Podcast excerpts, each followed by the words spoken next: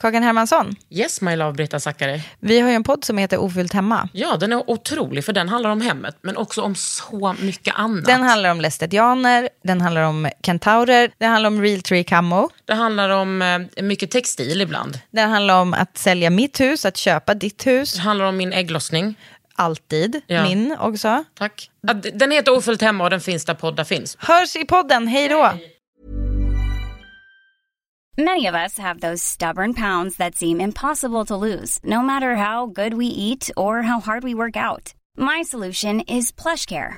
PlushCare is a leading telehealth provider with doctors who are there for you day and night to partner with you in your weight loss journey. They can prescribe FDA-approved weight loss medications like Wagovi and Zepbound for those who qualify. Plus, they accept most insurance plans. To get started, visit plushcare.com slash weight loss. That's plushcare.com slash weight loss. Nu är han äntligen här, Mats Strandberg som är författare. Nej, men han är också pjäsförfattare visade det sig idag. Och vi pratar om klass, lite skräck och att vara hbtq och växa upp. Och sen blir det lite Madonna också. Välkomna till Under huden. Under huden med Kakan Hermansson.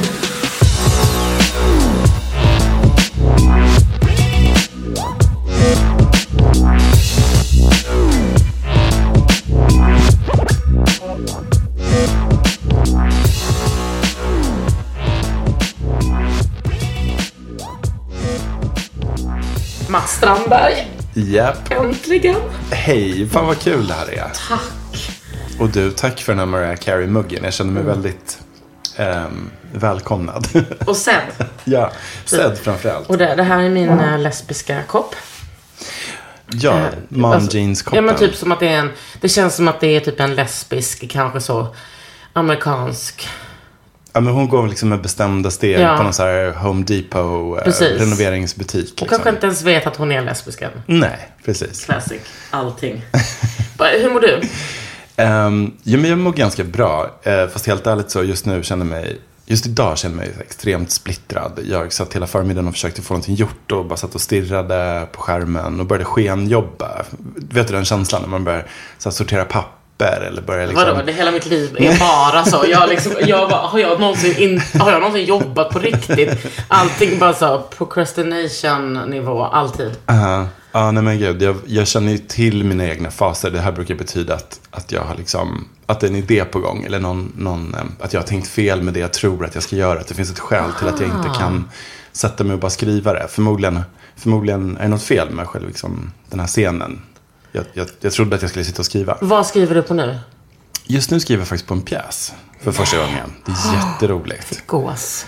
Men det är så jävla roligt. Jag får inte berätta någonting. Men, men, eh, men det är så. Det är ett beställningsjobb. Jag eh, har velat skriva teater jättelänge. Gift med en skådis och liksom älskar teater. Så först när de kom med den här idén så var jag lite så här, okej, ja, det låter väl visst. Jag kan kolla upp, men jag vart liksom inte alls, det lät inte som något för mig. Nej. Men sen när jag började researcha så var det bara så här, forbidden gay pleasures, check. Så här, ockulta grejer, check. Så här, Ah. De hade mord kan- död, Ja, check. men de hade också kanske en tanke på att det var du. Fast jag tror att jag har hittat den här gay-prylen lite själv. Men vadå, det gör ju vi alltid. Varför lyckas man alltid? Varför känner man alltid så här, nu känner jag ett släktskap med den här historien. Vad beror det här på? Så bara, Ja, men också, jag är ju uppvuxen med en gudfar som är bög och han har ju liksom i hela mitt liv varit så här. Man typ ser någon sån straight pappa. Han bara, han är bög. Mina föräldrar bara, men han är ju gift med, spelar ingen roll. Man ser ju ändå, man bara, that's a family member. verkligen. Och jag älskar också när man sitter och så här, med flit övertolkar gamla filmer och sånt och hittar homoteman i dem. Ja, Det fast grejen är att man måste ju göra det med tanke på hur, hur historieskrivningen ser ut, eller framförallt inte ser ut. Ja, ja, men gud, verkligen. Ja, men verkligen. Och vi som, nu är du yngre än mig, men vänta, när är du född? Nej, men jag är 40, jag är inte så mycket yngre. Nej, men du är inte så mycket, okej. Det är bara din flawless skin som Helt- lurar mig. Precis, sovit två timmar. Sovit Alltså, du- med smink. Oförskämt fräsch, Jag, liksom. jag är så glad för att, att du säger det till mig. Mm, jag blir så här lite upprörd i och för sig, men Men absolut. du, ja, kan prata om ditt sexiga utseende senare. Mm, let's do Tack. it. Eh, Ser fram emot det. Nej, men vad ska jag säga? Jo, men jag, menar, jag kom ju på att jag var gay på 80-talet, småstad. Alltså, Vänta, när är du född? 76. Ja, ja, Så jag var ändå ganska tidig med att fatta det. Men det var också liksom, ja men, det var ju väldigt aids-panik, Bergslagen. Alltså det var ju inte så jävla kul. Så jag, men man hittade de här grej, grejerna som, som tilltalade den. Och sen förstod, förstod man först i vuxen ålder att "Jaha, men det var ju för att det var superqueer. Ja, Liksom, och man var, alltså, jag tror inte, alltså ibland kan jag själv bli förvånad över hur lite man fattar sakernas tillstånd. Att man hela tiden haft sådana mikroöverlevnadsstrategier. För att bara inte dö liksom. Ja men verkligen. Och liksom, det är klart att det är fantastiskt att vi lever i en tid nu när man har liksom icke-binära karaktärer i varenda ny tv-serie på Netflix och sådär. Men, men, så jag ska absolut inte liksom glamorisera eller så här idealisera hur det var.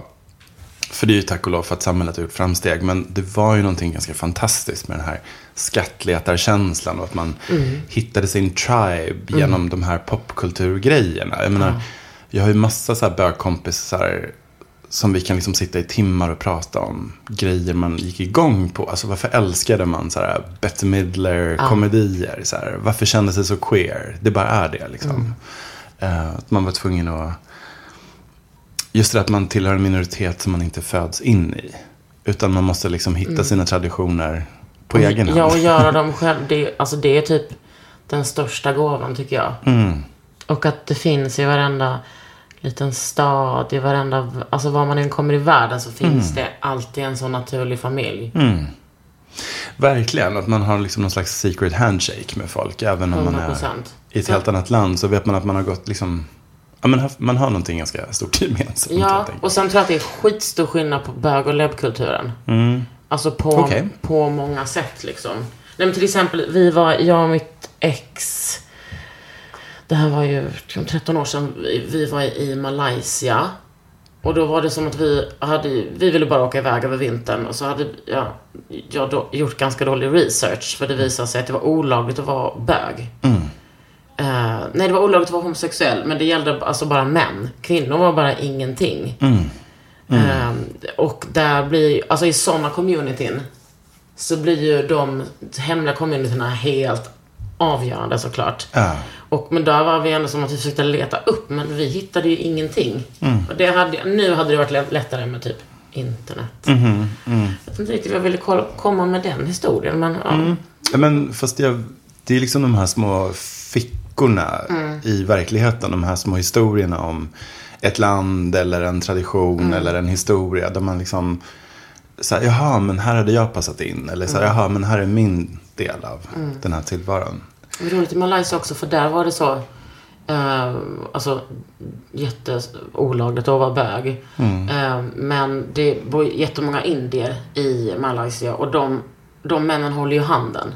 Så man såg bara klungor på stan, på stranden, överallt med så här unga män, lite, alltså främst unga män som bara gick och höll varandra i handen hela tiden. Ja, Jag menar, det ser man ju knappt i Sverige. nej. Så det, Fast det är väl kanske just det också när det inte finns någonting att Ja. vara homofob emot så att säga. Alltså när man inte är rädd för att bli misstagen för en av dem. Då kan man ju också visa kärlek på ett helt annat sätt, tänker jag. och då bara tänkte, åh, hoppas folk utnyttjar detta.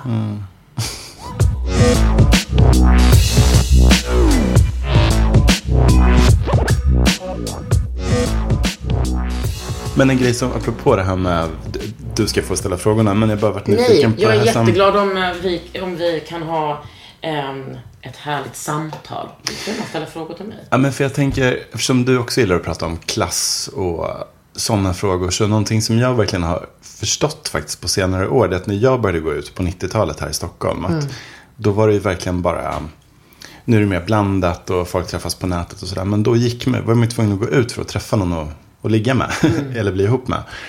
Och att jag tänker att det var ganska unikt att det fanns de där platserna där alla, där man träffade folk från olika klasser. Ja. Det gör man ju inte riktigt. Alltså där kommer ju folk från Östermalm och från orten. Liksom. Och liksom också träffades på en helt annan premiss än sitt sociala sammanhang. Att det handlade om, ja. Och kanske att det var hemligt på något sätt. Mm. Och det, jag tycker det är så himla fint nu i efterhand att, att man fick en sån varierad, um, varierad kost, eller på Ja. säga. Det är i och för sig också sant. Men, men, nej, men att jag fick ett väldigt varierat umgänge på grund av Ja. det. Faktiskt. Men Jag antar vad- att det är likadant i flatvärlden. Liksom, I alla fall från förr. Eller? Jo, alltså jag, nu försöker jag tänka. Jag tror att det är, jag har ju bara en flatvärld som jag kommer ifrån och det är aktivistscenen liksom. Mm. Alltså anarkafeminister, radikalfeminister. Okej, Eh. så den kanske är lite mer så här, homogen? Eller? Ja, jag tror det. Alltså den, eh, där var det ju allt från liksom underklass till överklass. Det var verkligen en, en eh, stabil blandning. Men den stora skillnaden till ehm, vad jag kan tänka mig went on in your world var att i och med att alla våra samtal handlade om olika förtryck, bla bla bla, så var det ju liksom super eh, shameful att vara från överklassen och övre medelklassen. Men jag upplevde det. Nu, prat, nu är det här min podd och jag får prata om hur jag upplevde det. Gud, som Sveriges Radio. USP. Nej men eh, att så här, eh, nej men att jag upplevde det som att det ändå var medelklassen som satte agendan. Och jag blev ofta konfronter- konfronterad, vad heter det? Konfronterad? Ja. Precis, ett ord som är för svårt för mig. N- Med att så här, vadå, du, eh, eh, så här är arbetarklassen. Eh, Så här är arbetarklassens, alltså medelklasspersoner som berättar för mig. Så här är arbetarklassens intresse och i arbetar, jag kommer ihåg så väl en tjej som sa till mig i arbetarklassen så är det jätteviktigt att man har samma porslin. Man kan inte ha liksom från fem olika. Eh, för att min mamma var så loppisintresserad och alltid varit det. Och hon är arbetarklass. Så det är en, alltså, de skulle bestämma hela tiden var jag kom ifrån. Sen så är min pappa, han gjorde ju värsta klassresan och är akademiker. Så att jag har ju lite både och. Men det var liksom att, att vara arbetarklass var ett sånt privilegium. Att ingen, alltså det var väldigt noga vem som fick vara det. Alltså det är så jävla sjukt. Ja, vad rörigt det är. Ja men, det, ja men det är ju också så att, jag kommer ihåg jag, jag, det släpptes en bok, det var jättelänge sedan, som heter En knuten näve i fickan som handlar om, om klasskamp. Just det, jag kommer ihåg titeln bara. Ja. Eh, och där skrev jag om om liksom klassförtrycket, inte bara på en strukturell nivå utan på en individnivå. Hur det blir när man har typ kompisar som är från överklassen eller medelklassen. När man, man har man ska hela tiden förhålla sig till deras ångest och självplågeri. Alltså det är inte synd om er för att ni är från, från liksom kommer från böcker i bokhyllan eller har något sommarställe eller liksom har oändliga fonder eller vad det heter. Nej, jag jag är är mitt så- inne i min klassresa, det är ju du också. Ja ja, men verkligen. Jag känner mig otroligt förvirrad själv vilken klass jag tillhör. Liksom. Och jag märker också vad... Det finns så många lager på det här förstås. Jag tänkte inte så mycket på klass överhuvudtaget förrän kanske tio år sedan någonting. Um, men jag kommer ifrån... Alltså mina föräldrar kommer ju verkligen, verkligen från arbetarklass. Alltså pappa kommer från sådär man så här, hela familjen bodde i ett rum och så hyrde man ut det andra rummet i lägenheten för att få det att gå ihop. Liksom. Och mamma kommer från en så här urfattig liten by uppe i Ångermanland. Liksom, och du vet, hade inte sett rinnande vatten förrän hon flyttade till den här ja, bruksorten Fagersta som jag växte upp i sen. Ja. Eh, hade inte sett en apelsin. Alltså det är ju liksom så Men sagor. gud, det låter liksom som min morfar. Ja, men ja, jag hade ganska gamla föräldrar också ska jag säga. Men, men, men absolut, men, men samtidigt så... Ja, och, och liksom min... Men, men de gjorde en klassresa ihop och började skriva så att jag hade jättemycket förspänt. Eh, att, att liksom skrivande fanns i mitt hem. Det var Vad, vad menar du med att de gjorde en klassresa? Nej, men de började jobba på tidningen båda två. Det var så de träffades. Ehm, för på den tiden kunde man ju bli journalist utan så här jättemycket utbildning. Ehm, bara med lite friskt humör. Men, ehm, och plugg, pappa pluggade också på universitetet. Men, men, eh, nej, men så jag växte upp i väldigt trygg medelklass på många sätt. Ehm, pengar var inget problem som jag upplevde och sådär. Men Men det är också en medelklass i Fagersta. Det är inte en medelklass i, Precis. i, liksom, i Danderyd. Exakt, för det var ju det jag började fatta. Egentligen kanske när det började gå bra för mig med cirkeln och så. Det var då man började liksom träffa folk i lite större kretsar för att man får komma in i vissa sammanhang. Börja inse att okej, men exakt det du säger, medelklass i Stockholm är något helt annat. Det är förstås mycket mer pengar, det är mycket mer kontakter, allt det där. Men det är också såna här grejer som ehm, vad man tycker sig ha rätt till. Liksom. Att, Vad som är självklart. Ja, alltså min mamma var jätte, jättesjuk hela min uppväxt. Det har jag ju pratat om förut i massa intervjuer. Men att liksom, det har ju påverkat mig jättemycket. Vad var hon men för sjuk? hon var reumatiker. Men också liksom, blev ganska påverkad psykiskt av det såklart. Ehm, det var inte så jäkla kul alla gånger. Men, men att, att det var mycket det här liksom att men man ska inte tjata på läkare. För att då, då kan det gå liksom prestige i Åh, det. gud, vad jag känner igen det hos- Eller hur? Jag kommer inte nämna det, men två föräldrar som jag har. Mm. alltså, Ja, men just det där är någonting helt förstås som mina medelklasskompisar här i Stockholm aldrig skulle tolerera såklart. Eller deras föräldrar. Ehm, vilket ju är helt rätt. Men det säger ganska mycket tänker jag. Och, och liksom likadant. Och det där går igen i så mycket. Att man inte ska vara jobbig. Man ska inte kräva saker för folk kan bli sura. och respekten för överheten. Det kan jag verkligen, alltså, förstå mig rätt, men en naivitet om att till exempel, ja, nu är det ingen, kommer till av stolen av att jag säger så här, men att ha respekt för polisen till exempel. Att de så här, inte kunna vara kritiska mot det, utan att det är så här, de gör sitt jobb, punkt slut. En läkare är, är högutbildad och gör sitt jobb. Och man är, alltså, som att det inte skulle rymmas till exempel sexism eller homofobi eller rasism i, just, alltså, i sådana instanser i samhället. Att, man är, att, att man inte kan ställa krav. Ja, det var det vi pratade om. Men liksom att det är liksom att de maktinstanserna är någonting som man bara ska förhålla sig till.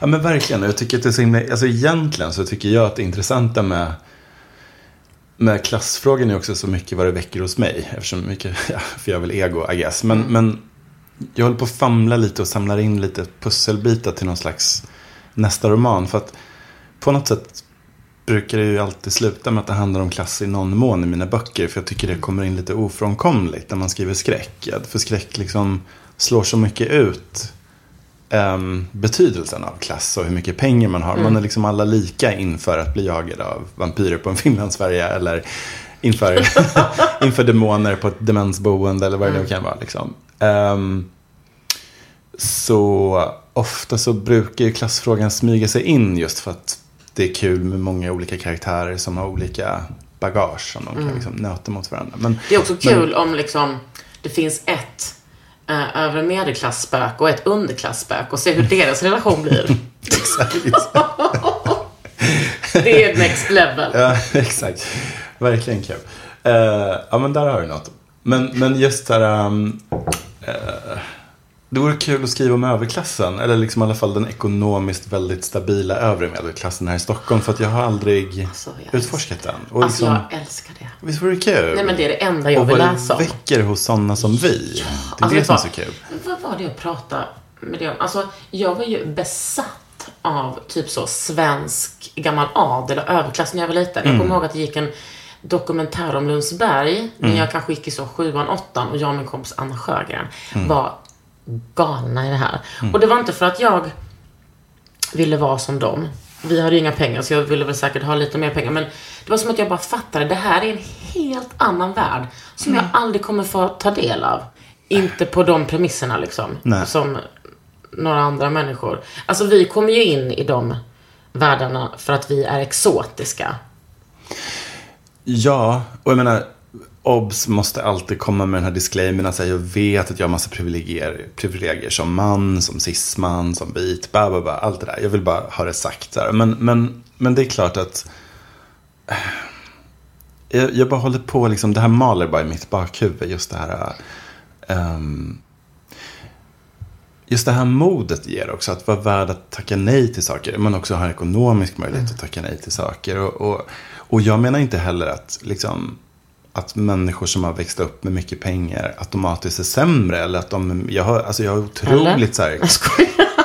Nej men faktiskt inte. För liksom, jag tänker i alla fall att mina vänner som har växt upp med mycket pengar, just, just de är ju väldigt så här, kloka, eftertänksamma, medvetna om sina privilegier. Och det är också så lättare på många sätt, tänker jag, att vara en god människa. Ifall man inte behöver oroa sig för konsekvenserna. Man kan liksom föra andras talan. Eh, man kan så här, stå upp för de svaga lite lättare. Man kan ha råd med miljövänligare alternativ. Liksom. Det är lätt att liksom inte flyga när man har en jättefin liksom, sommarvilla. Som alla kan, hela familjen dela på och ha det gött. Liksom. Ja. Ehm, så det behöver inte vara... Nej, men jag hörde och allting är inte svart eller vitt liksom. Men för mig har det varit väldigt så.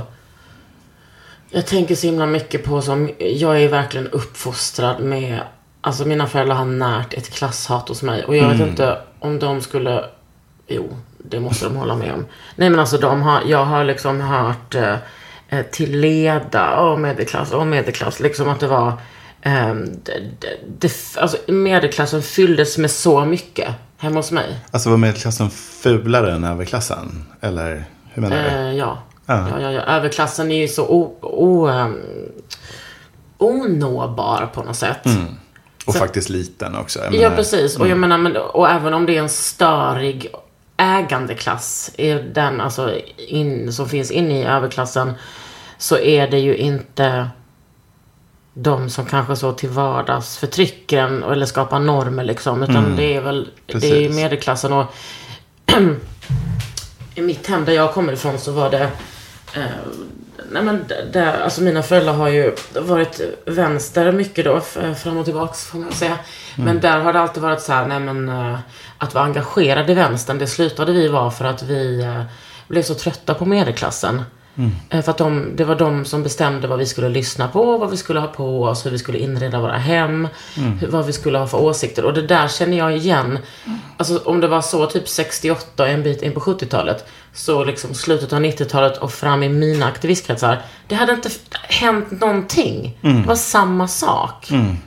Men det där klasshatet har liksom alltså varit sånt jävla bränsle för mig. Men en dag vaknar jag upp och bara Alright, vänta. Du sitter alltså i din våning i så Hägersten. Som är en hyresrätt, absolut. Men har liksom två kakelugnar. Du har, Fantastisk konst på väggarna. jag har otrolig konst på väggarna. Har liksom också, du vet så, gått på konstfack, bytt till mig konst. Nej men vänta, här har jag en Carl Johan De Geer som jag fick i 40-årspresent. Eh, nej men du vet att det är, jag är så uh, kulturmedelklass nu. Mm. Men det där måste man ju också våga ta i. För det finns ju ingenting mer motbjudande än jag tror vi vet många exempel båda två på folk som fortfarande ser sig som underdogs när de faktiskt inte är det. Ja. Man måste också ta ansvar Ja. för att man faktiskt inte är det. Ja, precis. Och för att jag var det jättelänge. Jag tyckte att jag var en underdog. Och sen så kom jag ifrån det och, tänkte inte på mig själv som det. Men sen var det en dag, just det, jag brukade identifiera mig som det. Men det är också typiskt kvinnor, tänker jag, har väldigt mycket självinsikt. Ja. Och typ ändå vara så... Nej men jag är ändå privilegierad som kan se, typ. Man bara, jag har ändå hörseln kvar. Alltså, det är liksom... Ja, det är typiskt kvinnor på något sätt. Under huden. Alltså det vore ju väldigt kul, jag vet inte om det här, den här podden är forum för det. Men, Allt men är forum. Men jag är ju väldigt nyfiken på hur, eh, för jag vet så väldigt lite om konstvärlden faktiskt. Och, eh, men jag antar att den är väldigt lik litteraturvärlden, att man efter ett tag inser att alla är släkter, alla har gått på Södra Latin ihop, eller liksom alla Ja. har någon slags ehm, connections ändå. Ja. Hur, hur, hur är det? Alltså jag är liksom inte så inne i konstvärlden som jag till exempel är i kanske tv eller medievärlden. Liksom. Jag, vet, jag är ena foten i Allermedia där jag jobbar med L. Och sen gör jag liksom lite tv och sen så håller jag ju på med konst. Jo men, eh, jo, men den är ju likadan alltså. Den är ju också ehm, Men handlar det om vilka som får ställa ut på, inte vet jag, Liljevalchs vårutställning? Eller vad är liksom... Ja, det är väl mer typ, alltså problemet börjar väl, vem känner till Konstfack och Mejan?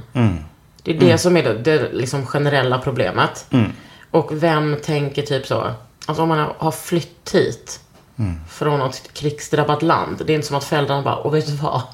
Vi har flytt hit och vi har lagt, vi har inte, liksom, vi har lagt hela vår kraft på att du ska komma till Sverige. Skulle det inte vara nice om du utbildade till konstnär i fem år och inte fick ett enda jobb och pissa liksom på allt vi har gjort?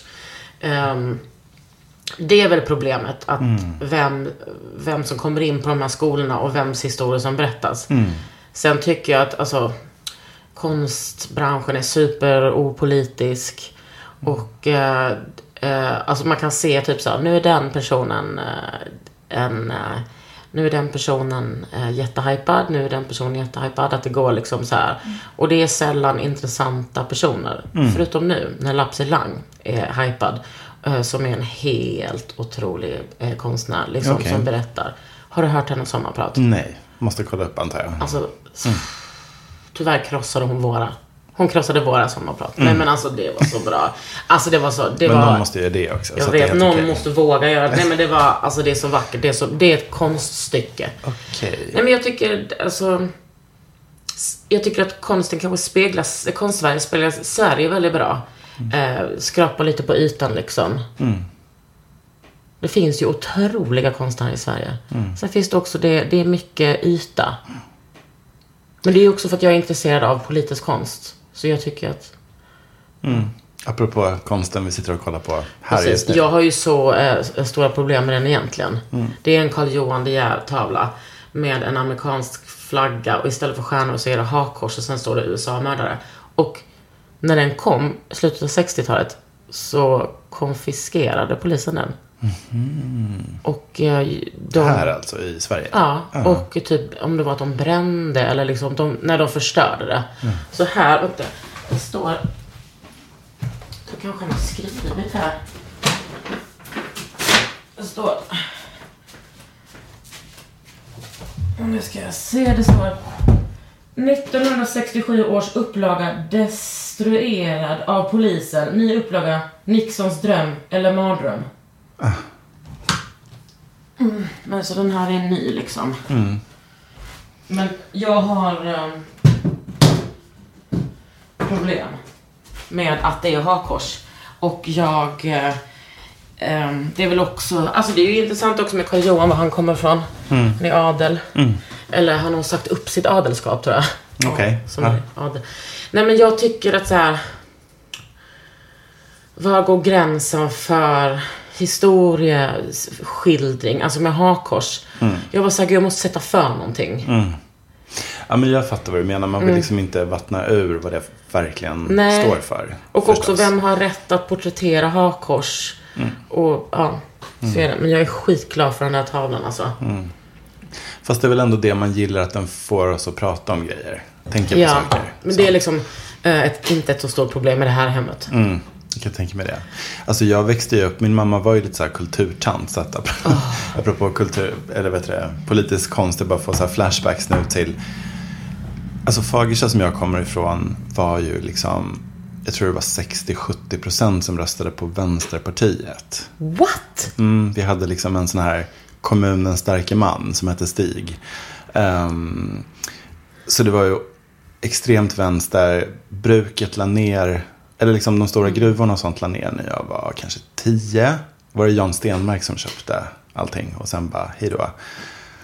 Ehm, så jag har ju stått och skramlat med bössor för både Nicaragua och liksom bruket och du vet. Så fint också på den tiden att det sattes upp spontana små teaterföreställningar i parken i stan. Och, Men var men det då mamma ett- just målade så här tavlor med, du vet, kritstrecksgubbar som stod och tonade upp sig över liksom bruket. Åh gud vad underbart. Men var det då typ helt, när du var tio år och alla var vänster, var det helt normalt då att det var... Gud ja. Mm. Alltså, det var liksom lite så här non-issue. Alltså, moderater var väl nästan lite så här sagofigurer för mig. Jag tror inte jag Same. träffade någon Nej. i verkligheten.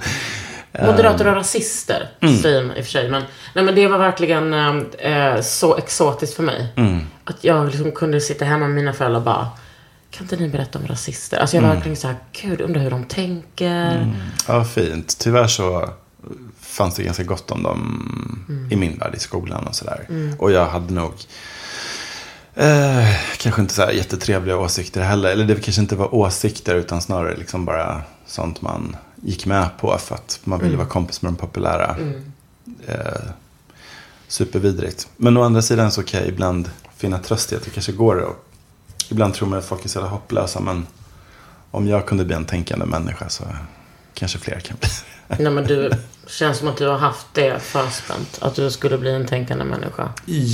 Ja, tack. Men, men liksom jag bara tänkte hur man uttryckte sig då. Liksom. Alltså jag Åh, var inte så Gud. full-blown nazi på något sätt. Herregud. Men alltså bara så slentrian dum i huvudet som alla var på den tiden. Ja, liksom. men det, det har jag också varit. Det, men det är så jävla smärtsamt att tänka på tycker jag. Mm. Men, Men också fantastiskt att man kan förändras. Och jag tycker att det är så coolt att jag så, ja men jag är 40, jag vet, alltså jag vet massor, men alltså tänk när jag är 50. Eller när jag är 60. ja, kan du också längta efter att bli äldre och liksom... Men, alltså med tanke på hur jag ser ut nu. Ja, ja, ja. Jag har alltid vetat att jag kommer vara så sexig när jag blir äldre. Look at me now. Ser inte ens äldre ut. Nej men alltså man, Nej, nej, men det passar liksom att bli äldre. Så jävla, det, jag älskar att vara smart. Det är liksom det bästa som finns.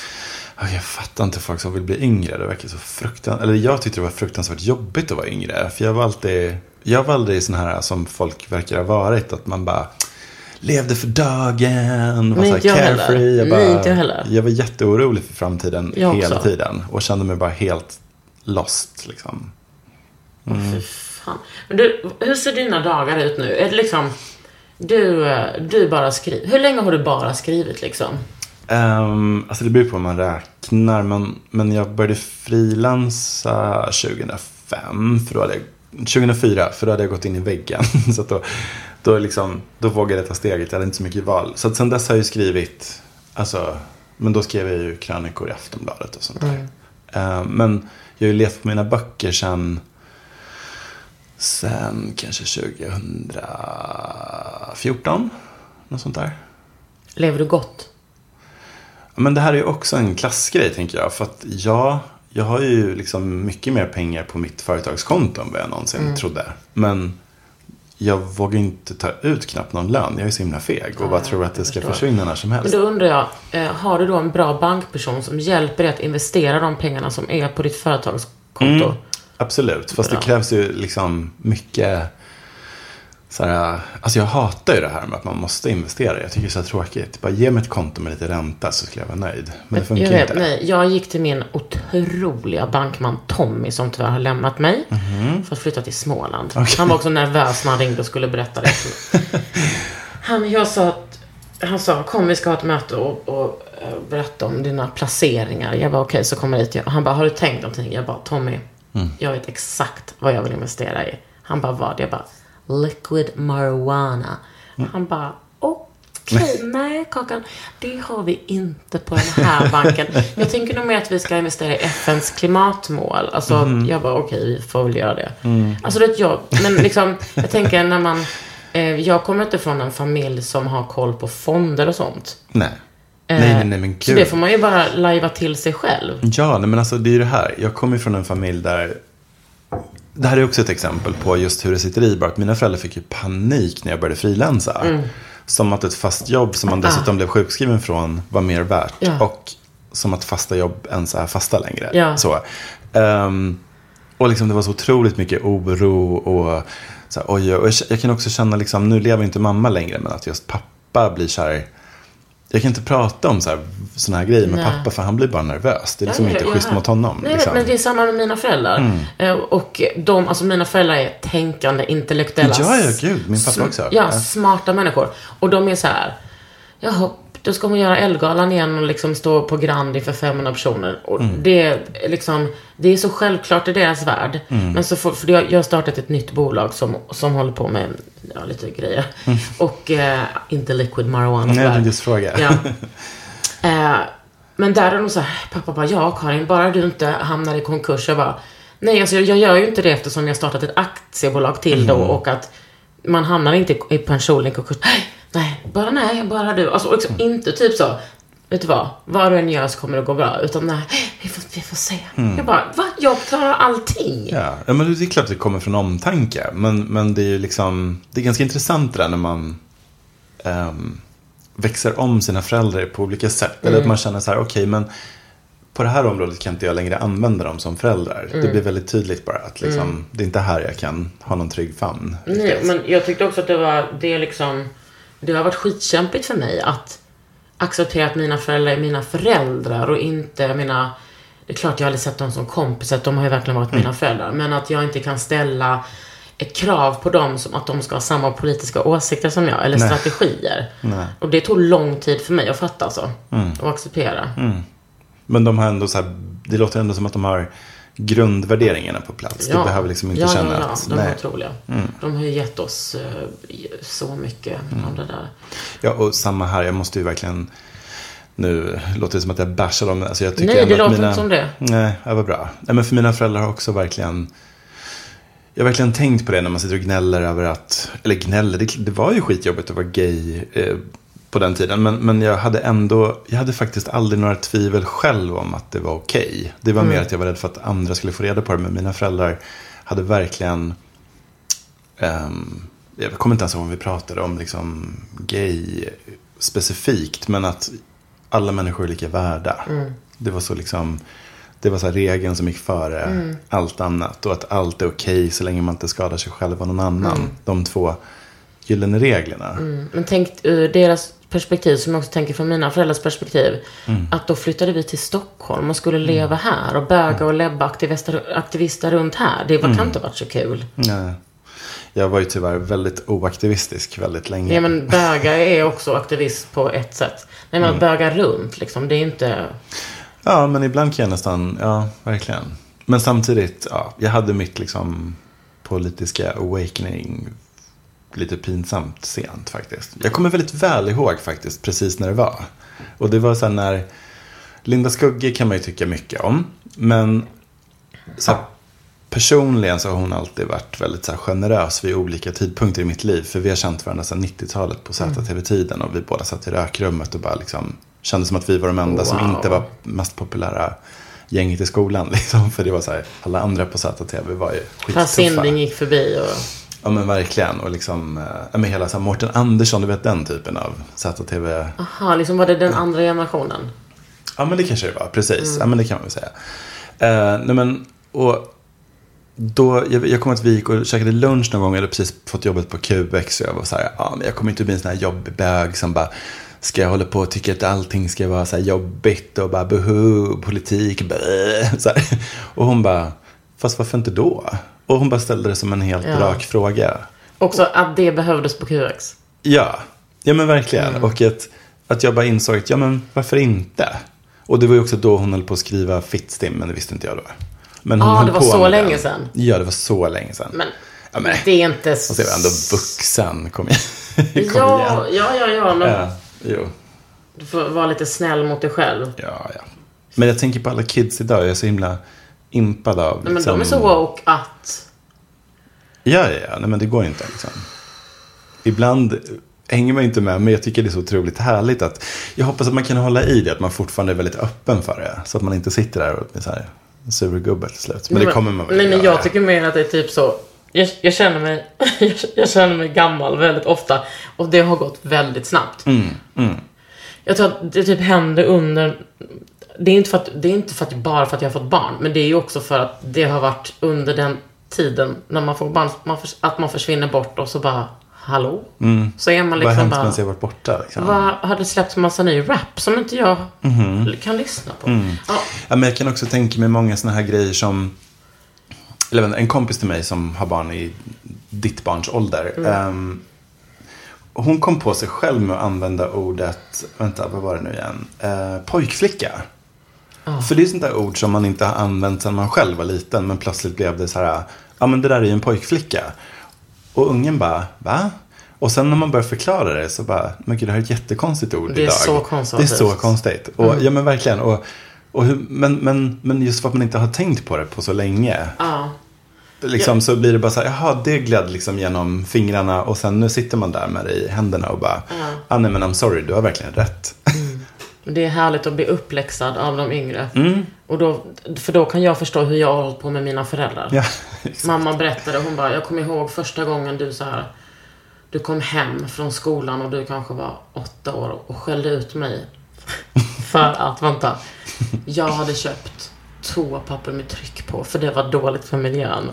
What's up Greta? Ja. Alltså att jag var helt så, alltså du vet att jag verkligen så också skuldbelade min mamma. Schysst mot henne. Nej men du vet. Ja men det måste ju för att det ska hända något. Det, Mm. det är som alla små mini-Greta. Liksom, man har ju en del svettiga föräldrar i bekantskapskretsen nu med tonåringar som bara, ah gud, jag vågar inte göra någonting. Men det är det är så skitbra. bra. Det är så bra.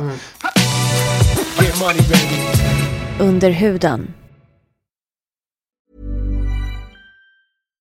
If you're looking for plump lips that last, you need to know about Juvederm lip fillers. With Juvederm Volbella XC and Juvederm Ultra XC, your lip look, whether it's subtle or bold, can last up to one full year with optimal treatment and no additional maintenance. Find a licensed specialist and see if it's right for you at juvederm.com today. That's J U V E D E R M.com. Add fullness to lips in adults over 21 with Juvederm Volbella XC or Juvederm Ultra XC. Do not use if you have severe allergies or a history of severe allergic reactions, or if you're allergic to lidocaine or the proteins used in Juvederm. Tell your doctor if you have a history of scarring or taking medicines that decrease the body's immune response or that can prolong bleeding. Common side effects include injection site redness, swelling, pain, tenderness, firmness, lumps, bumps, bruising, discoloration, or itching. As with all fillers, there's a rare risk of unintentional injection into a blood vessel, which can cause vision abnormalities, blindness, stroke, temporary scabs, or scarring. For full important safety information, visit juvederm.com. Imagine the softest sheets you've ever felt. Now imagine them getting even softer over time. That's what you'll feel with Bowl and Branch's organic cotton sheets. In a recent customer survey, 96% replied that Bowl and Branch sheets get softer with every wash. Start getting your best night's sleep in these sheets that get softer and softer for years to come. Try their sheets with a 30-night guarantee. Plus, get 15% off your first order at bowlandbranch.com. Code BUTTERY. Exclusions apply. See site for details. Nu gled vi ju bort ifrån hur dina arbetsrutiner ser ut. Ja, du går upp på helt morgonen. hållet. Ja, or do I? Så här, jag vet inte, jag har liksom inga rutiner. Det är så olika vad vilken, vilken fas jag är i. Och ganska mycket också beroende på... Alltså min man är ju skådis. Han har ju skrivit böcker Han är nu så också. Men snygg. han är så jävla snygg. Alltså, är- varje gång jag ser honom på Instagram så tänker Mm. jag. Han är så välskapt. Ni är så jävla sexigt par alltså. Alltså, tack. Men alltså, han är ju, han är ju sådär... Jag kan tycka att jag funkar i en viss kategori, absolut. Så det är inte så att jag sitter och bara, "Jag är så ful. Du, vilken kategori bög är du? Men nu börjar vi, jag skulle ju förmodligen vara en daddy ifall jag började gå ut nu. Det är Åh, bara att inse. ja, exakt. Men du, har du varit en utter innan eller? Nej. Du har ju, du har ju inte varit, du är inte jag har varit en, heller. Jag har liksom aldrig varit en twink, men... Åh, gud, jag vet inte. Fan, jag vet inte. Det var så länge sedan jag var singel nu. Vi har fan varit ihop i 20 år snart, jag och min man. Liksom. Är du, vadå, du kan väl fortfarande vara en kategori? Vadå, är du ingen stud? Är du inte en stud? En dad stud? En dad? Alltså, jag, I love what I'm hearing. Men jag vet inte. Vad jag tänkte komma till var egentligen bara att Johan har ju det där... Man trillar inte av stolen när man får höra att han var Mikas modell på 90-talet. Nej, Förstår du vad jag det menar? Han, han är liksom den här, of, alltså den här rent estetiskt Mm. vackra personen. Och hade han varit riktigt, riktigt slätrakad med liksom kanske en blus, då hade han kunnat vara en sexy butch. Ja, faktiskt. En blus. Nej men liksom, det hade kunnat vara det en sån... finns något ti- butcher i flaggan. Ja, precis, en, en, en eh, Tina Rosenberg-stil liksom. Ja, Nog om att sexualisera honom. Min rutin var det. Ja. Eh, Jag bara så här, det känns som upp, att jag undermedvetet undviker den här frågan väldigt starkt. Jag undrar vad det här betyder. Verkligen. Eh, nej men han är ju då skådis och jobbar mycket med barnteater faktiskt. Barn och ungdomsteater. Jättefint. Så de åker ju mycket runt på turné till skolor runt om i Sverige. Så att när han är borta så blir jag liksom tonåringen som sitter uppe på nätterna och skriver. För att det är mycket skönare. Folk ringer inte och stör liksom. Ät ostbågar till middag. Ja, ja men gud ja. Verkligen. Alltså, jag och älskar- cocktailtomater. Dock ostbågar med ätpinnar. Are you gay? Ja, Are you gay sir? Men Ja. det är bara för att man ska slippa resa sig och liksom tvätta Ja, jag vet. Nej men det har jag respekt för. Mm, så man kan köra ett below deck till liksom ta i fjärrkontrollen utan att, ja du vet så. Mm. Fjärrkontrollen du sitter och jobbar med det.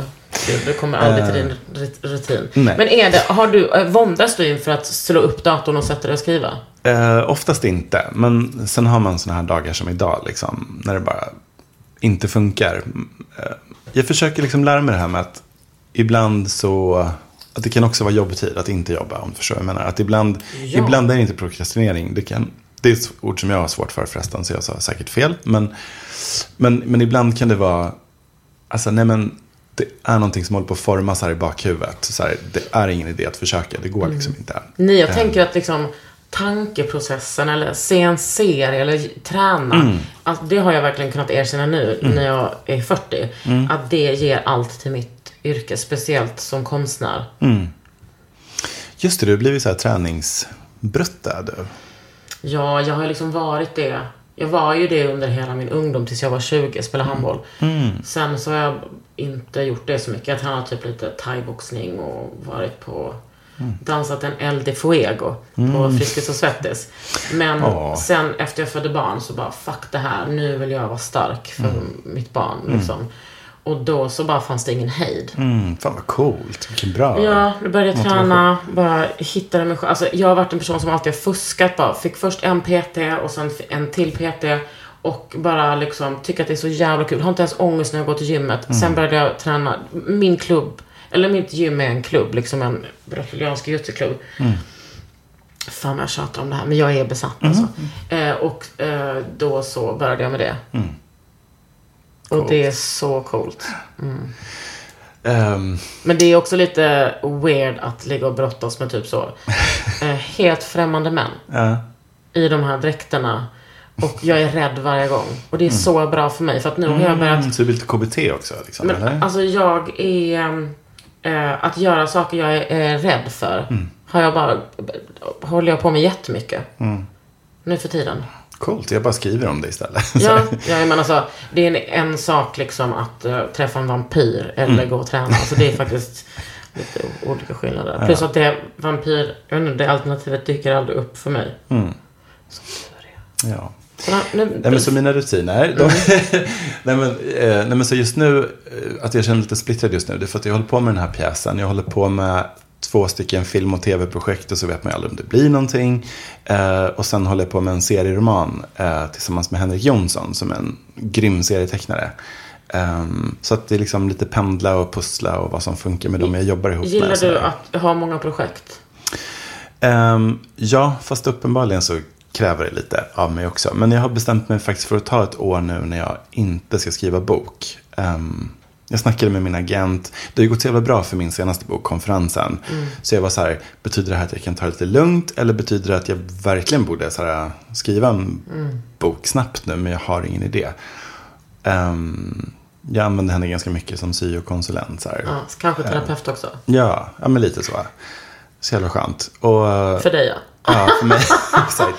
Hon bara, Ja, men hon menar på, för det är, det är ju så himla segt nu efter coronan med utlandsförsäljning och sånt. Det är svårt. Så att hon bara, men är det något år du ska ta och testa någonting annat så gör det. Liksom. Så, så jag har ganska kul egentligen. Jag känner mig lite så här, det är skönt att bli så här riktigt jävla osäker på om man kan det man håller på med. Igen. snäll.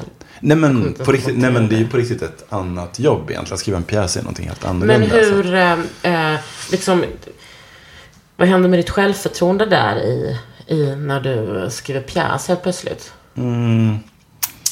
Men just nu går det ju bra. Jag har väldigt tajt samarbete med regissören också. Så, Och det kommer du inte säga vem det är heller va? Mm, nej. Nej. men, men, eh, Det störiga är ju att när vi stänger av här så kommer jag få reda på allting. ja, precis. Men kul för Ja, men, dig. eh, ja, nej, men så, nej, men så ganska gott självförtroende skulle jag säga. Men jag tycker det är kul att lära sig någonting annat. Plus att jag kan också känna så här, skönt att få ett till yrkesmässigt ben att stå på. Men fan, folk kanske inte ens läser böcker om tio år. Vem vet? Liksom. Jag läste igår att det var någon forskning som visar att man lever typ två år längre om man läser mycket. Mm.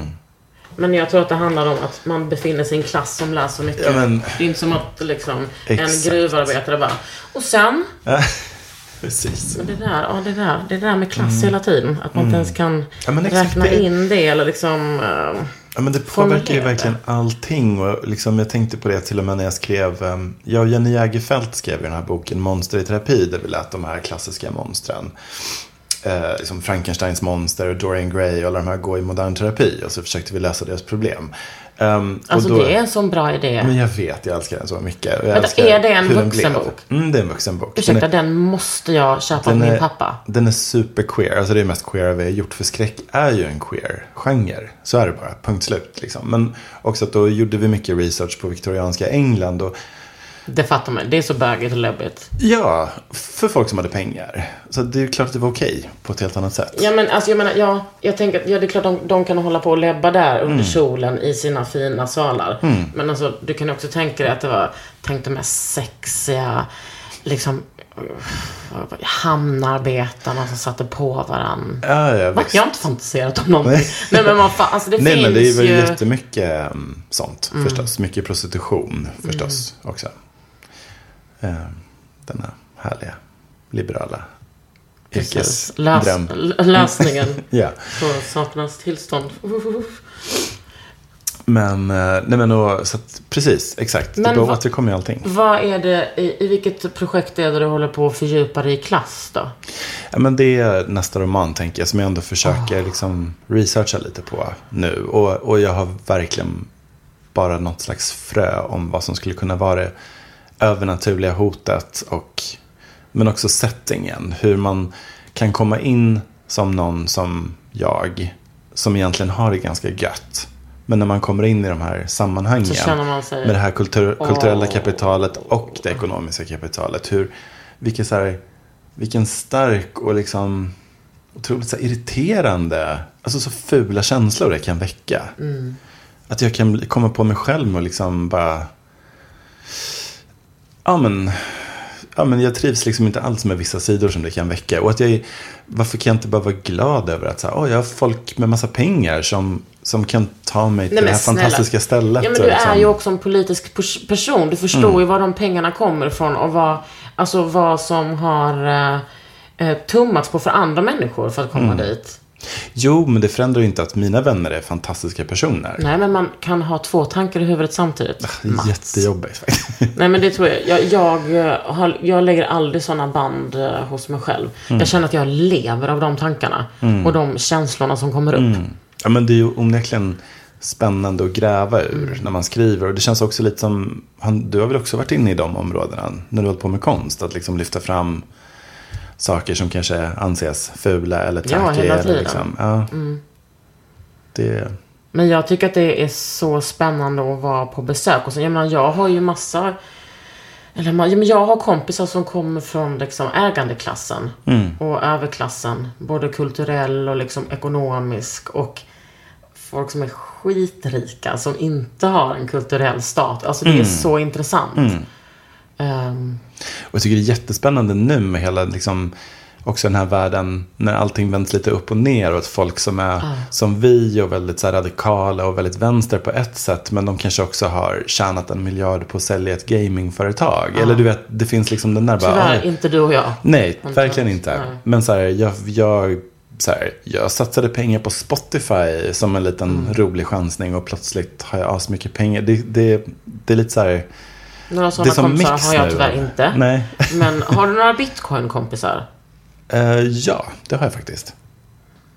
Alltså, Det- jag, kan, ja. alltså vet vad, jag vet inte ens vad det betyder när jag säger det. Men ja. jag kan tänka mig att om man köpte en bitcoin så har den blivit värd mer. Är det så? Eh, ja men typ. Och jag fattar ju inte hur det funkar. Jag fattar ju verkligen inte. Liksom. Jag förstår ingenting. Det finns så mycket i den här världen som jag, som jag inte förstår. Alltså just den här med också att man kan köpa en digital bild eller köpa ett meme. Liksom. Det är också så jävla konstigt. Nej, det- Du vet hon den här tjejen som står och så här smilar mot kameran framför ett hus som brinner. Ja. Ja, hon är ju vuxen nu. Hon har liksom sålt rättigheten till den bilden för hur mycket pengar som helst. Men det är också så att den finns redan över hela nätet. Och det finns liksom inget ägandeskap. Utan man kan bara sälja ett intyg på att ja, men jag ger dig.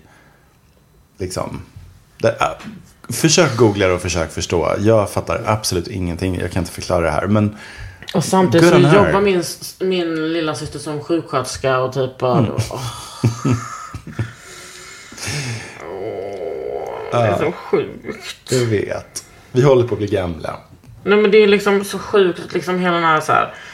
Allt som har med femininitet, alla så mjuka värderingar, omhändertagande, allting är, det är så jävla res ut liksom.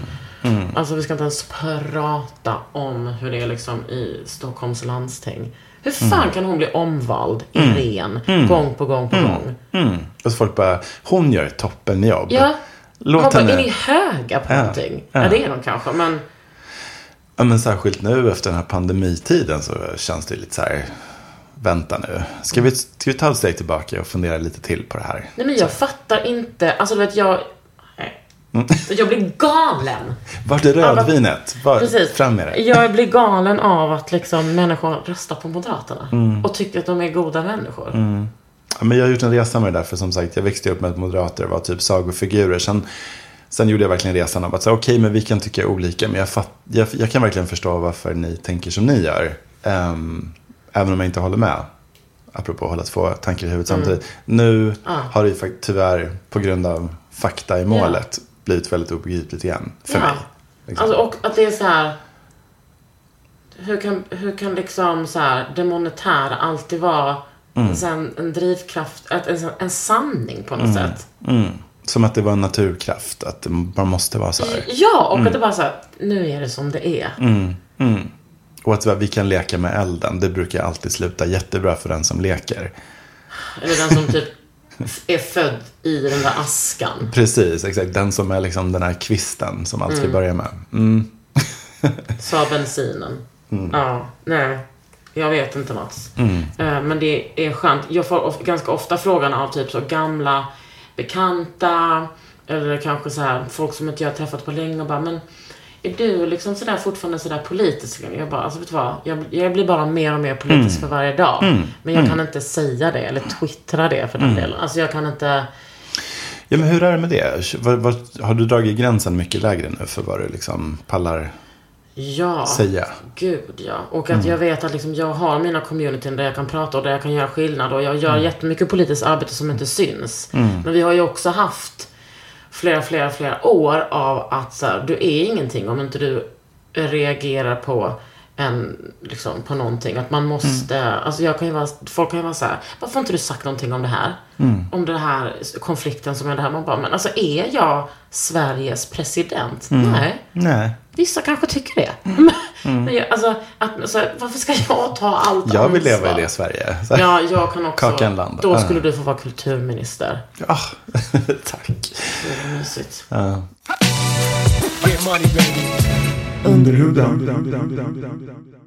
Jag är så otroligt glad varje gång, apropå rutiner. Men liksom, när jag känner mig så här trött eller bara, "Åh, vad fan håller man på med? Varför förstör man liksom? Alltså varför offrar man så jävla mycket för sitt jobb? Det är ju faktiskt det man gör. Men också bara så otroligt tacksam för ens jobb. Att man faktiskt har möjligheten att jag kanske inte alls har den faktiska möjligheten att påverka världen. Men lite tror jag ändå. Att jag kan ändå. Jag ser det mycket som min. Jag är kanske inte den som så här, står på barrikaderna utåt på Twitter och Instagram. Jag står för vad jag tycker, jag är väldigt så här, tydlig. Men, men jag tror min gärning kanske snarare är att skriva underhållande böcker. Där man liksom kan smyga in lite medicin i sylten. Så här, och kanske Men då, du går ju in i folks hjärnor. Det är väl all, varje aktivists dröm? Ja, men jag tänker liksom att här, läsning är ju fan i sig en fantastisk övning i empati. Liksom. Och så mycket av det jag skriver handlar ju för att jag själv är intresserad av att utforska frågor och liksom försöka sätta mig in i olika perspektiv. Och, eh, alltså särskilt när jag skriver barnböcker som ju handlar mycket om ehm, att inte vara rädd för det som är annorlunda. Och liksom sådär. Så man kanske kan vaccinera lite kids på ett sätt som, som ehm, ja, lite indirekt. Ja, men jag vet inte, jag är bara så glad i dessa tider att man kan göra meningsfulla grejer. Det är väl bara det jag försöker säga. Och jag det, också. Ja, Jag är jätteglad för att du finns. mm, detsamma. men- på riktigt. Jag blir Ja. lite sentimental på riktigt här nu. Men ja, det är ju faktiskt så. Tänk att vi vara- liksom är de, de gamla nu. Ja. ja men jag tror också att vi har också sett liksom hur 68-rörelsen beter sig. Nu tänker jag på liksom den generationens bögar också. Att så här, de har gjort fantastiska grejer och gått före. Men man har också sett hur jag har också sett dem som ett avskräckande exempel på hur jag inte vill bli blind för att världen utvecklas. Och att man inte bara kan kräva tacksamhet för det man har gjort. Utan man också måste öppna ögonen för nya förutsättningar.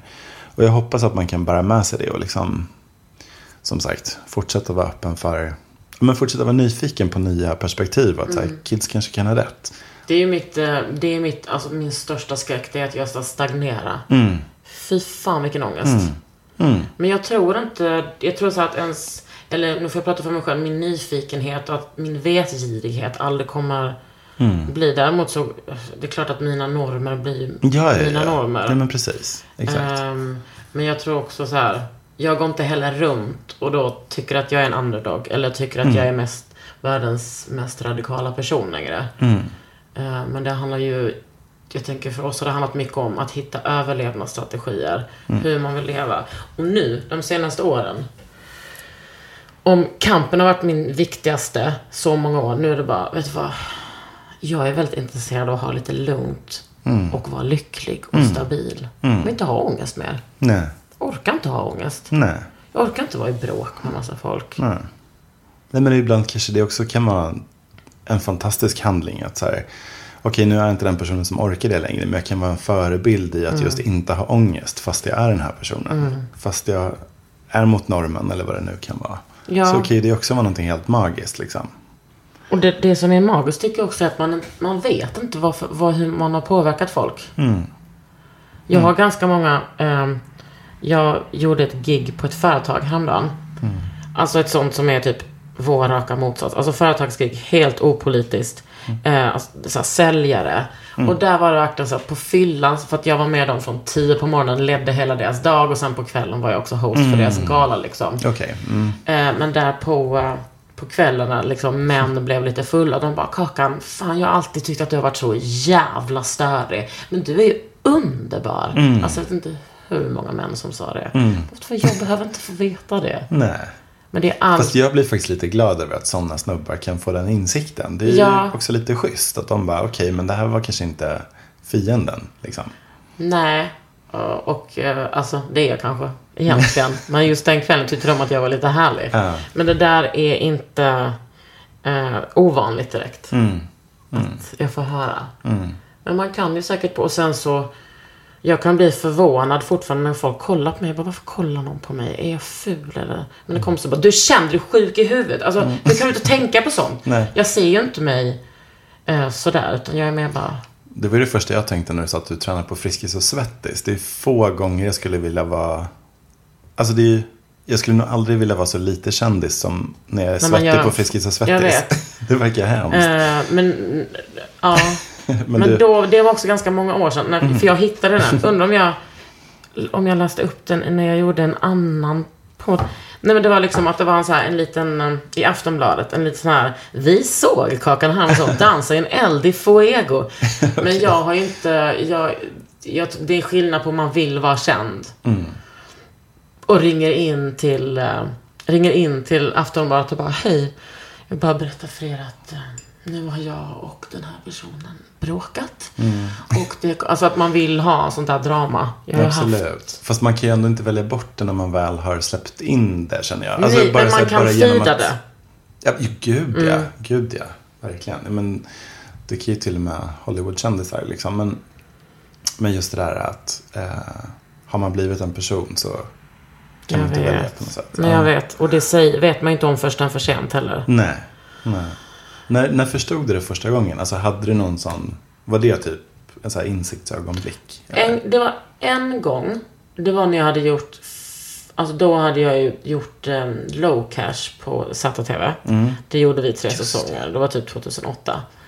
Och då var det typ, jag stod i hissen med någon så superelegant kvinna. Jag var kanske så 27 eller 28, 29. Och hon var kanske så 45, så här, dyr kappa. Stod och kollade på mig. Jag bara, ja nu sa hon att jag ska snatta någonting eller något. Hon bara, är det du som är Kakan? Jag bara, mm. Du, alltså jag bara säga, gud vad roligt det där programmet är som du och han Tobbe gör. Jag bara, vad har du kollat på? Ja, jag och min man kollar alltid på det. Vi tycker att du är så rolig. Och sen så kommer jag ihåg att jag det var, det var, typ, det var Loren som sa till mig, du vet rapparen. Han bara, är du kändis? Nu är du kändis. Folk vet vem du är. Han var typ 16 och jag, nej men, ja. Men det är ju, nu är det, det är ju liksom så stor del av min, eller så här, det bara flyter igenom min identitet. Att man är en sån person. Men jag vill ju liksom hålla min son ute, liksom utanför allt det där och Ja. hans, andra, alltså hans andra mamma. Det där har ju liksom aldrig... Men är det han som har varit med och påverkat också att du inte vill vara lika konfrontativ längre och så eller? Alltså primärt skulle jag säga eh, min hälsa och typ min andra familj. Alltså min, så här, mina föräldrar. Eh, liksom hur det påverkade Hanna. Att det var liksom... eh, det var liksom inte, jag orkade inte. Alltså i min hjärna kunde jag göra en, en eh, uträkning av att till syvende och sist så är kampen alltid viktigast. Okej, that's sick. Eh, men... Eh, eh, jag, nej, jag orkade liksom inte. Nej. Men eh, Men gick du igång lite på det förut? För det Nej. tänker jag också är så här skillnad. Nej. jag gick aldrig igång på det. Men jag tyckte att det var bra att vissa saker fick uppmärksamhet. Och jag tyckte inte... Jag tyckte liksom inte det var så här... Alltså om det... Då använde jag mycket min blogg, liksom att skriva om. Om det, om det var någonting som hände så skrev jag där. Så att jag har ju skrivit så vansinnigt mycket. Eh, men sen så, så, när jag skulle skriva min bok, typ 2014, så började jag skriva boken bara istället. Och då började jag bara skriva typ om hudvård. Jag bara, wow. Det är så skönt att inte vara rädd hela tiden för att någon har gått in och skrivit att man är en kommunisthora som jag ska skära av dina bröst och våldta dig. Och, eh, alltså man blir så jävla trött på det till slut. Eller man blir trött på det efter en gång. Och det spelar ingen roll om man anmäler. Den jäveln åkte fast. Men inte eh, på grund av mig, utan för att han hade skrivit sådär till massa offentliga kvinnor. Men, nej. Men alltså, jag kämpar på. Man får vara lite smart bara. Men jag kan också tänka mig, alltså nu sitter jag ju bara här och killgissar. Nej men jag tänker också att när du höll på som värst så var det väl också, ja, men om inte jag säger det så vem ska då göra det? Nu finns det ju faktiskt en hel 100%. generation Ja. som, som kan föra vidare facklan. Ja. Också som också tycker typ att jag är en tönt. Alltså som börjar säga, varför ska, vem fan är hon? Eh, och det är ju skönt. Så därför blir jag så glad typ när så här unga queers kommer fram till mig och bara, åh vi älskar. Jag bara, va? Vet ni vem jag är? De bara, eh, ja. Ja. Det är klart vi vet. Det blir liksom... Fan, tänk när vi växte upp. Vad hade vi? Jag hade typ Eva och Eva.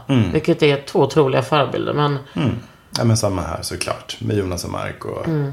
Pekka och Erik kom ju sen. Men, men apropå um, eh, ja, men just här att man kanske ändå... Jag, jag kan ju känna så här att bland det hittills som jag är mest stolt över det är att jag och Sara Bergmark Elfgren, vi skrev ju de här cirkeln, böckerna Mm. ihop. Och att just att det här tjejparet Vanessa och Linnea var liksom det stora romantic couple i Mm. tre feta tegelstenar. Och nu, apropå att känna sig gammal, så är det, liksom, det är tio år sedan cirkeln kom ut. Så nu Wow. kommer det ju fram så här 25-åringar som bara, jag vågade komma ut tack vare de här böckerna. Eller liksom så här, jag, så här, jag fick mamma att läsa boken och tack vare det så kunde jag komma in på det här. Du vet, liksom att det blev en sån här samtalsöppnare. Och alltså det är det sjukaste, finaste som finns. jag gåshud på hela kroppen och Nej, gråter. men alltså, det är så jävla fint. Eh, och att det blev någon slags hel... Alltså, de där böckerna gick ju så jävla bra. Alltså, jag kan nästan ändå säga så här, en generations, eh, liksom, av, de, av den bokläsande delen av unga tjejer faktiskt läste de där böckerna. Och jag tror inte vi fick, nej, jag tror inte vi har fått en enda negativ reaktion på det där kärleksparet. Nej. Utan bara liksom fantastisk fanart och fanfiction och liksom bara så mycket kärlek för de där två. så jävla ehm, fint. Men Det, hon, det kom fram en tjej till mig när jag spelade på Trädgården en gång. Hon bara, hej. Jag bara berätta en sak om min syster. Hon, när vi åt middag med familjen så sa hon, jag vill berätta en sak. Jaha, vad är det då? Jag är som Kakan. De bara, vad är det? Är du lesbisk? Ja, det är jag. Så hon liksom hade använt det. Alltså det var... Ah, kul. Kan man göra någonting alltså för en person? Ah. Ah, ja, ja, ja. Sitter vi och gråter av att vi är så Och vi är så självgoda och äckliga nu. är det någon som ens orkat lyssna hit så eh, Det tror jag nog. vad håller ni på med liksom? Min mamma har i alla fall lyssnat. Eh, eh, det får jag bli glad för. Jag har en känsla av att du- måste avrunda snart. För, men jag måste bara fråga en grej apropå förebilder. Mm. För så här, ja, Jonas, ba. Men en som faktiskt var jätteviktig för mig, det var ju Madonna. Åh, gud, mig med. var hon det för tjejer också? Ja, Alltså för tjejer, besatt. för dig helt enkelt. Ja. Mm. Och nu när jag liksom, alltså jag var besatt av henne. Hela Mm. mitt rum var tapetserat med bilder av henne. Alltså den minsta var eh, 1,1 centimeter. Och det var, jag låg, liksom, kommer ihåg att jag låg i sängen och typ så kollade på mina ben. Jag bara, är inte mina ben lite lika hennes? Alltså att jag låg och typ, jag bara sjöng hennes musik, alltså jag sjöng hennes låtar, jag bara, min röst kanske låter som hennes. Men hon var ju så queer Ja. när jag växte upp. Ja. Nu är hon ju inte det alls. Nu är hon ju mycket mer konservativ i sin, i, alltså från det perspektivet. Mm. Även om hon är konservativ med liksom sin röv eller du vet. Mm.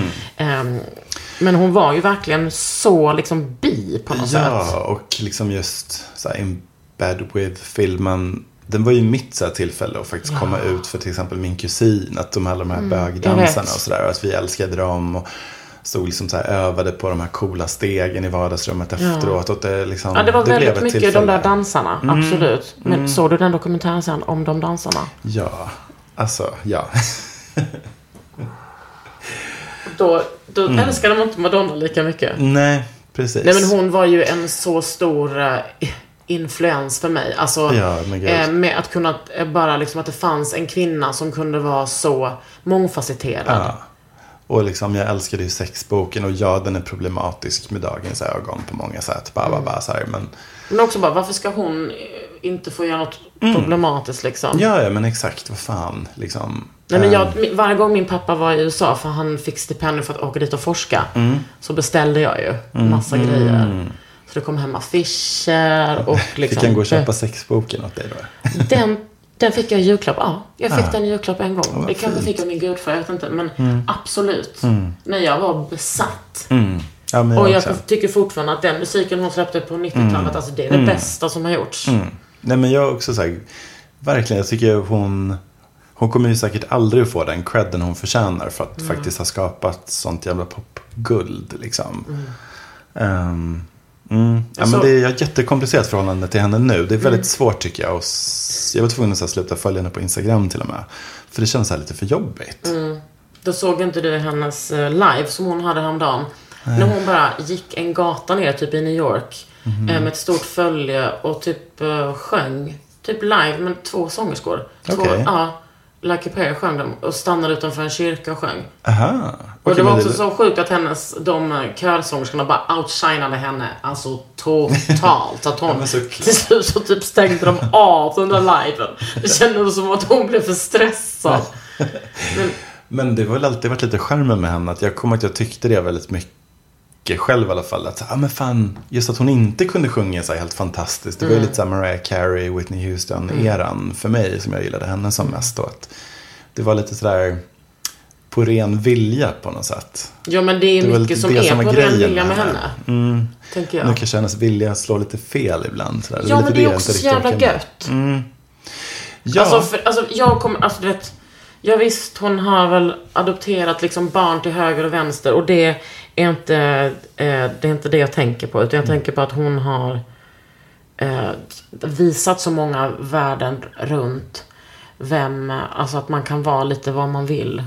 Speciellt för queers alltså. Men jag tror absolut. Och liksom, jag tror bara att just för mig som har Alltså faktiskt, jag, vet, alltså det, jag överdriver inte när jag säger så här. Jag vet faktiskt inte hur mitt liv hade sett ut utan henne. Mm. På riktigt. Så här.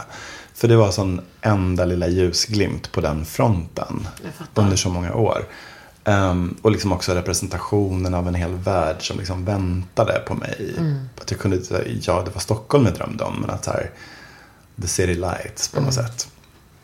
Um, vart var jag skulle komma? Jo, men att så här, jag tror att eftersom jag haft en sån himla personlig relation och känt att så här, hon har gjort så många eh, men hon var så ofelbar i mina ögon så himla länge. Så jag tror också att jag, det blir nästan som en förälder som man bara, oh, du vet, måste frigöra sig ifrån. det blir så, det blir så lite personlig, jobbig känsla när jag tycker att hon är lite jobbig. För jag, och, det är klart att hon ska få leva hur hon vill och se ut hur hon vill och liksom vara ihop med vem hon vill. Alltså allt det där. Men, men det är... eh, Ja, jag hade bara älskat om hon hade kunnat gå lite före i så här antiplastidealet och vara lite så här. Men jag tänker att man kan inte ställa de kraven. Nej men jag vet och det är klart att hon är en produkt av världen som alla vi andra. Liksom, så här, så här, det är otroligt att hon ändå har lyckats verka behålla någon slags sanity så länge som hon har gjort. Men Men jag... Eller jag tror aldrig hon haft någon sanity. Ja, det det är väl det. det. det kanske är det. Du, nu kommer min taxi snart. Du, min mage kurrar så himla mycket. Oj, har du inte Undrar om alltid- det kommer att lyssna. Det ligger en höras. halv hamburgare inne i min uh, säng som du kan få. Tack. Äntligen så har du kommit hit. Alltså jag är så glad för att du kom Jätteglad hit. också. Du, du måste vara en sån återkommande gäst. Mm, men jag, jag säger alltid ja till Jag att också dricka Mariah. Carey-muggen. Precis, haft. Men jag har också en Madonna-mugg som jag fick av mamma. Okej, får men se, ser. då kan du ta Det här är ju värt en uppföljare känner jag. Det känner jag också. Jag heter Kakan Hermansson Jag heter Mats Strandberg. och du har ju lyssnat på Under huden.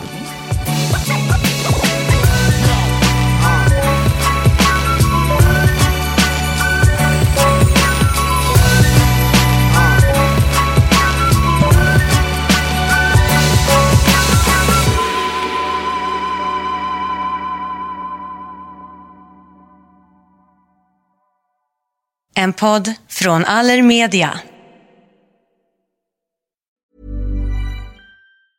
Even when we're on a budget, we still deserve nice things. Quince is a place to scoop up stunning high-end goods for 50 to 80% less than similar brands. They have buttery soft cashmere sweaters starting at $50, luxurious Italian leather bags, and so much more. Plus, Quince only works with factories that use safe, ethical, and responsible manufacturing. Get the high-end goods you'll love without the high price tag with Quince. Go to quince.com slash style for free shipping and 365-day returns. Mom deserves the best, and there's no better place to shop for Mother's Day than Whole Foods Market. They're your destination for unbeatable savings, from premium gifts to show-stopping flowers and irresistible desserts. Start by saving 33% with Prime on all body care and candles. Then get a 15-stem bunch of tulips for just $9.99 each with Prime. Round out Mom's menu with festive rosé, irresistible berry chantilly cake, and more special treats. Come celebrate Mother's Day at Whole Foods Market.